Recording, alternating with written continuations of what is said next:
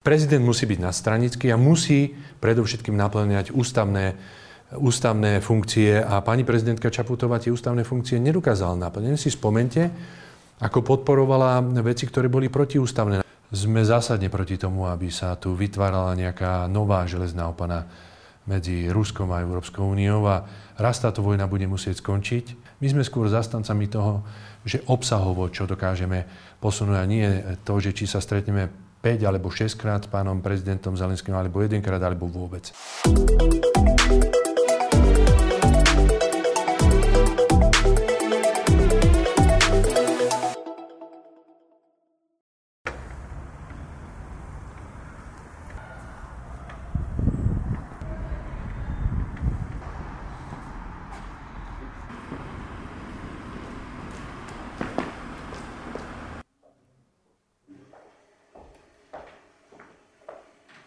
Dobrý deň, prajem. Dobrý deň, pán minister, zdravím vás. Dobrý, dobrý. Dobre? Môže byť?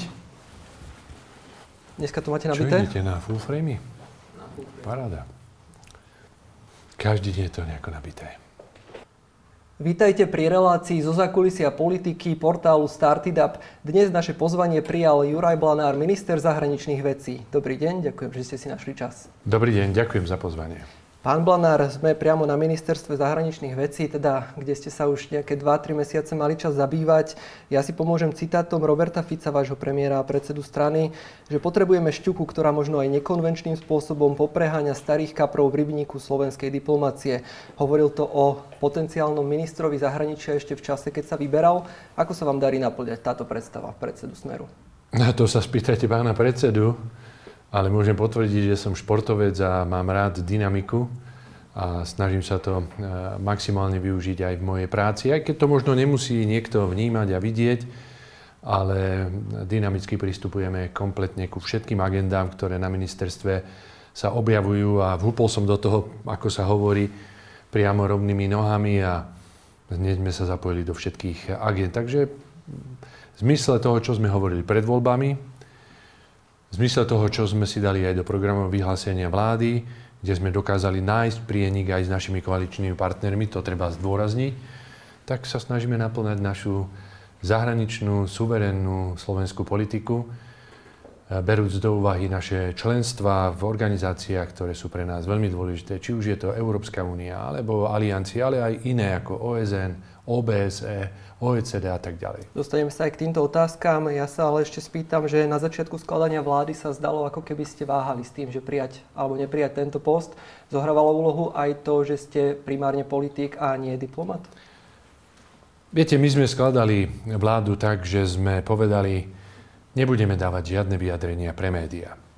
A tým sme vytvorili priestor na, tak povediac, ľudovú tvorivosť, lebo nechceli sme ukazovať e, presne ten príklad, ktorý už mali ľudia plné zuby a to bolo pred, predovšetkým hádka predchádzajúcich koaličných partnerov Matoviča, Sulíka a ďalších, e, ktorí sa hádali.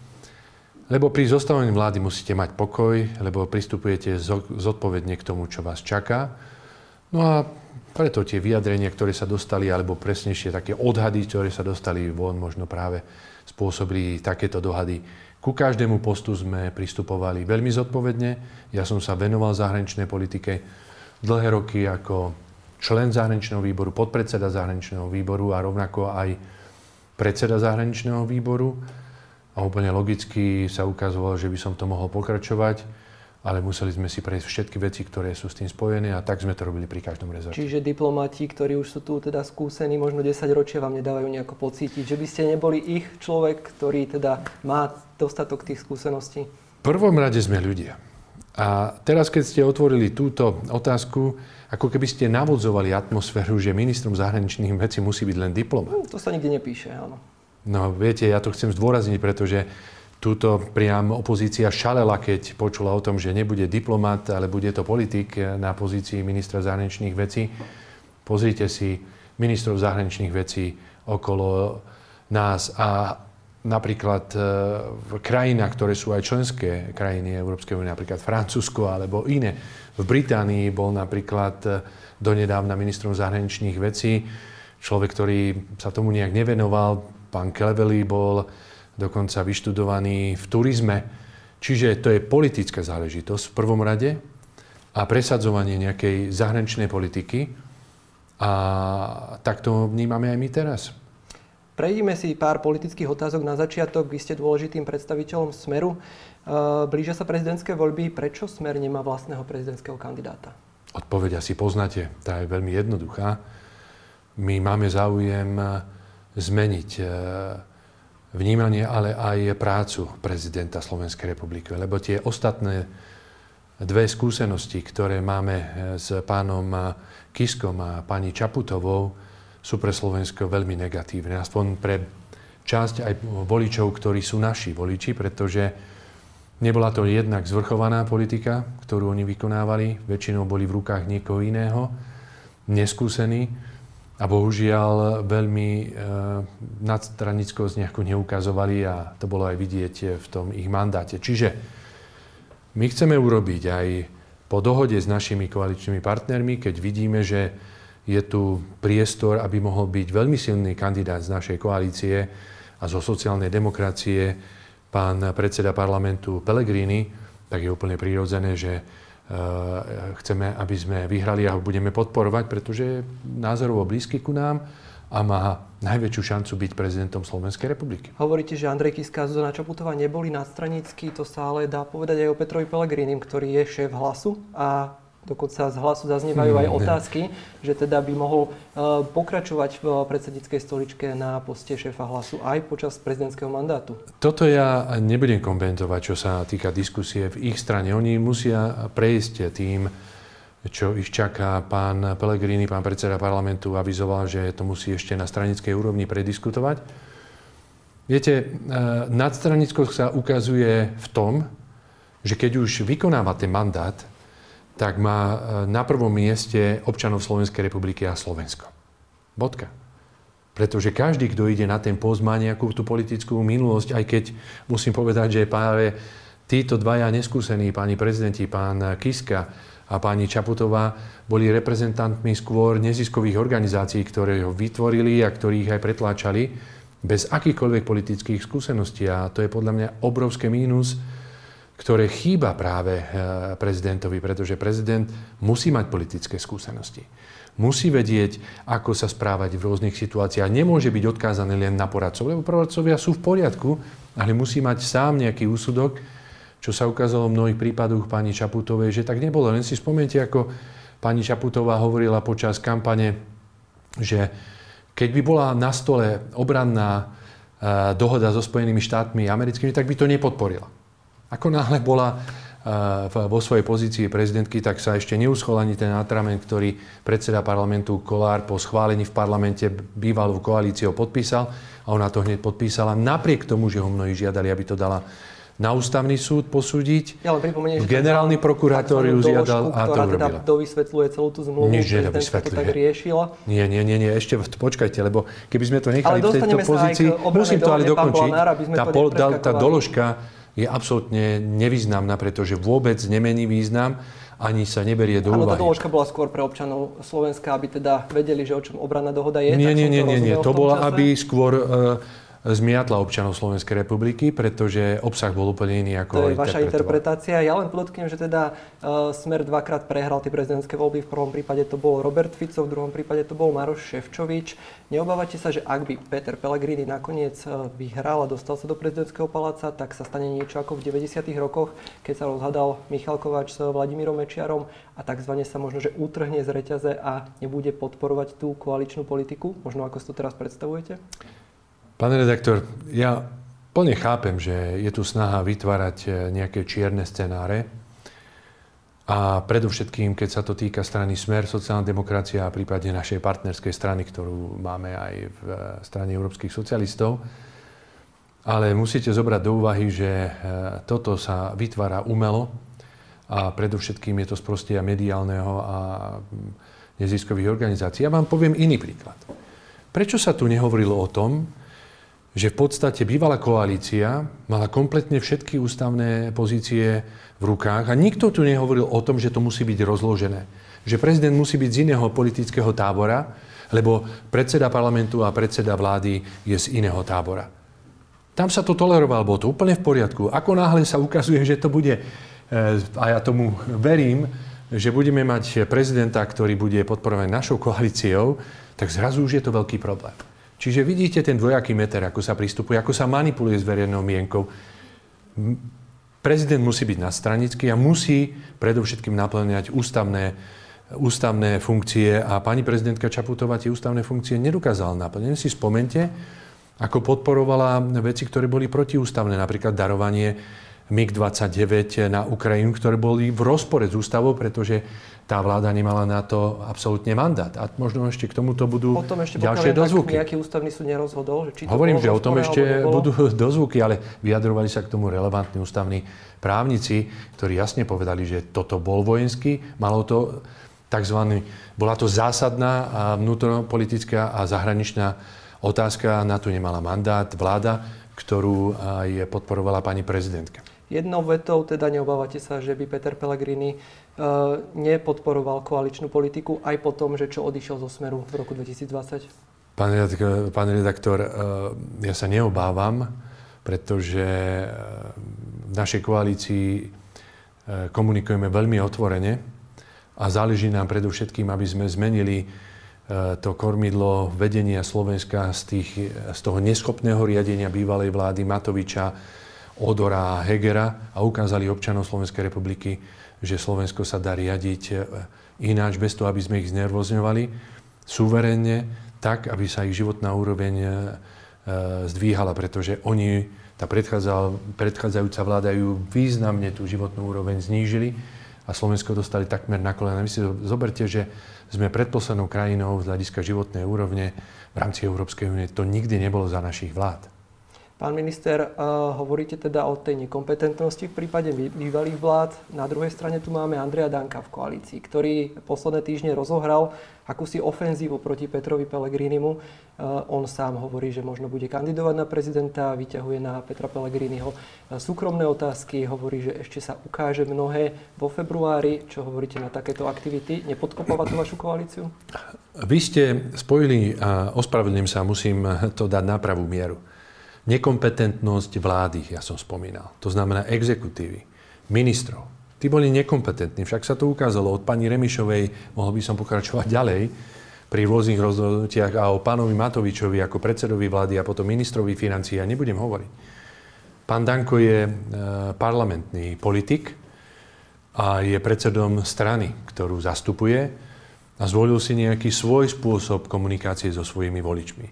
Ja ho nebudem komentovať, a vonkoncom nebudem ani pridávať nejaké komentáre. E, na druhú stranu, čo sa týka pána Pellegriniho, sme v podstate nejakej politickej súťaži, ale predovšetkým máme jednotný názor na riadenie krajiny. Máme to zakotvené aj programom vyhlásení vlády a to nás predurčuje k tomu, aby sme našli vždy kompromis a to som presvedčený, že e, nastane aj teraz. V zákulisí sa tak trošku špekuluje, že či náhodou neodstavíte Andreja Danka, neobídete ho a nedohodnete sa napríklad s Tomášom Tarabom, ktorý môže mať väčší vplyv na ten poslanecký klub SNS, aby vám neutekali poslanci. Nehrozí takýto scenár, že by ste Andreja Danka dali na druhú koľaj? Na špekulatívne otázky neodpovedám. Viete, to by sme tu mohli byť veľmi dlho. Niekto nejakú hlúposť vyprodukuje a potom ja by som to mal vysvetľovať. Nie. To je to špekulatívna otázka. Čiže to napätie v koalícii nejako necítite aj po tých A máte pocit, že je nejaké napätie? Tak verejnosť to môže trošku veci... vnímať z Aká hľadiska, hľadiska toho. Aká verejnosť? Ja osobne napríklad to vnímam. A vy ste verejnosť? Danko, Andrej Danko nie, nie, nie. Nestávajte sa... do vašich politikov, čo vám môže prekážať? Nie, nie, nie, prosím vás. Ako nestávajte sa do pozície verejnosti, pán redaktor. Ako celkovou úctou a tak ďalej. To, že ste sa dostali do pozície redaktora v nejakom webovom portáli ešte neznamená, že zastupujete verejnosť. To, to vonkoncom ja ale no, vy ste, ne, povedali ste to, vy ste to povedali verejnosť, tak ste mali povedať ja tak to by som chápal, ale ste použili množné číslo, takže opatrne. Teda otázku, že ja to môžem tak... hovoriť, lebo za mňa, za mnou je nejaký potenciál volický a verejnosť, ale vy nie. A teraz sa vrátim k tomu, eh, čo ste dali otázku. Eh, ja vôbec necítim, že by nejakým spôsobom verejnosť vnímala, teda predovšetkým tá naša, lebo nemôžem hovoriť o tej verejnosti, ktorá volila opozíciu, ktorá dnes sa snaží robiť tú politiku svojím spôsobom, ale tá naša, keď si pozriete aj prieskumy, ktoré plus minus niečo ukazujú, tak sú spokojní s našim vládnutím a ho podporujú, čo je dôkazom toho, že sme naozaj e, zmenili e, to kormidlo veľmi významne. A ešte jedna krátka otázka. Nebudete chcieť meniť posty v koalícii v prípade, ak teda Peter Pellegrini sa stane prezidentom? Prečo by sme to robili Požaduje to Andrej Danko, chce výmenu ministerstiev napríklad, alebo zisk post, postu predsedu parlamentu? Pán redaktor, ešte raz, toto všetko bude na stole, pokiaľ bude po voľbách. Teraz je pred voľbami a my fungujeme na základe koaličnej zmluvy, ktorú sme si podpísali a všetko, čo sme si dali do programu vyhlásenia vlády, postupne naplňame. Keď prídeme k tomu brodu a bude to práve téma, tak vtedy e, prídeme pred verejnosť a povieme, ako sa zariadíme a vyriešime záležitosť, keď e, pán Pellegrini dostane dôveru od občanov a stane sa prezidentom Slovenskej republiky. Posledná otázka k Andrejovi Dankovi. V útorok sa pustil nepriamo aj do vás, keď povedal, že pre neho je rezort športu väčšia priorita ako ministerstvo zahraničných vecí. Citujem, kde máme diplomatov, ktorí neprinášajú žiadny zárobok pre štát. Nemáte potrebu sa zastať svojich teda podriadených a diplomatov v súvislosti s týmto výrokom? Ja som s pánom Dankom si túto vec e, prešiel a predovšetkým hovoril o ministerstve zahraničných vecí za ostatných 3,5 roka. Ja vnímam pracovníkov na ministerstve zahraničných vecí ako profesionálov. A profesionáli, ktorí sú tu, dokázali e, veľmi veľa. Stali sme sa krajinou, ktorá je rešpektovanou a za 30 rokov, viac ako 30 rokov existencie sme vybudovali vlastne našu diplomáciu na zelenej luke. Nemali sme tie prednosti, ktoré mali Česi, a myslím si, že sme dokázali veľmi veľa. Naši diplomati nás zastupovali na významných pozíciách. Predsedali sme valnému zhromaždeniu OSN, šéfovali sme OBSE a môžem pokračovať ďalej. Avšak títo profesionáli sú tu aj na to, aby naplňali e, program vyhlásenie vlády Slovenskej republiky, ktorá dostala vôľu, teda dostala podporu od občanov Slovenskej republiky a takto vnímam aj diplomáciu a to, čo komentoval pán Danko, sa týka predovšetkým toho obdobia predtým. Predtým, než sa dostaneme k tým diplomatickým otázkam, ešte jedna vec ohľadom bytu Roberta Fica. Tento už tento týždeň vysvetloval. Ja len pripomeniem, že si kúpil teda pred Vianocami byt za 509 tisíc od vášho kolegu zo Smeru Dušana Muňka, ktorý ho kúpil za 600 tisíc pred pár rokmi. Realitáci odhadujú, že ten byt stojí 750 až 850 tisíc na trhu. Má pán Múňko toľko peňazí, že nepotrebuje tých 200 tisíc, ktoré by mu mal Robert Fico zaplatiť podľa realiťakov? Viete, ak už nemá opozícia nič k dispozícii z hľadiska politického obsahu, tak začína riešiť práve takéto veci. Veci s politikom, ktorý je tu v politike už od roku, pokiaľ sa nemýlim, 1991 alebo 92 ja to nebudem komentovať, pretože samotný pán eh, predseda povedal, že to nebude komentovať. My ideme prosto ďalej. Opozícia si môže robiť eh, takéto eh, výstrelky, ale nebudeme na to jednoducho reagovať. My ideme si naplňať politiku, ktorú sme si zadefinovali na základe výsledkov volieb. A to je pre nás prioritné. Vy ste teda ale vysoký predstaviteľ Smeru, nemal by predsa len predseda trošku viac vysvetľovať, možno, že ukázať nejaké doklady, ktoré... Áno, a vy by ste, prečo, ne, prečo ste sa neboli republiky? pýtať pána Sulika počas minulej koalície? Nech vám ukáže, za koľko kúpil ten ranč a nech to vysvetlí. To sme riešili Stačí, ne, nič ste neriešili. Ste povedali, on povedal, že nič nebudem vysvetľovať a bolo vybavené. Pána Čiže opäť dvojaký, nie, nie, dvojaký meter. A, mohli by sme pokračovať s pánom Matovičom. Rovnako ste pána Matoviča mohli konfrontovať mnohými vecami. Nerobilo to média. Robia to iba vtedy, keď sme my pri vláde. Ešte raz, môžete pokračovať týmito otázkami. Ja odpovedám, my nebudeme uh, našich voličov a občanov Slovenskej republiky zamestnávať vecami, ktoré ich vôbec netrápia, ale budeme predovšetkým riešiť ich problémy. A ak sa médiá rozhodnú to rozmazávať, je to na nich, ale ja sa na to podielať nebudem. Pán Blanár, v rozhovore budeme hneď pokračovať. Ja len poviem, že pre divákov, ktorí nás sledujú na YouTube, ďalšiu časť rozhovoru nájdete v sekcii Premium na portáli Startida.sk. Budeme sa rozprávať o obrannej dohode s Američanmi, o Ukrajine, ale spýtam sa pána ministra aj na to, čo hovorí na nejaké memečka, ktoré ňom kolujú na internete. Sledujte nás ďalej.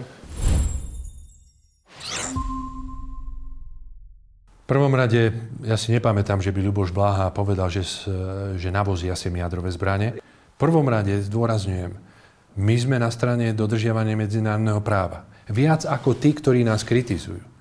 A mediálna sféra, bohužiaľ na Slovensku, stráca čoraz viacej podporu, predovšetkým tá mainstreamová.